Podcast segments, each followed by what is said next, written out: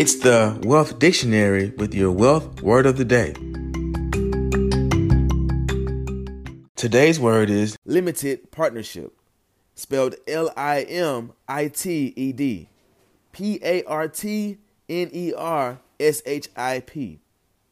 Defined as a business arrangement in which the day to day operations are controlled by one or more general partners and funded by limited or silent partners who are legally responsible for losses based on the amount of their investment. If you enjoyed today's podcast, please subscribe, like, and share.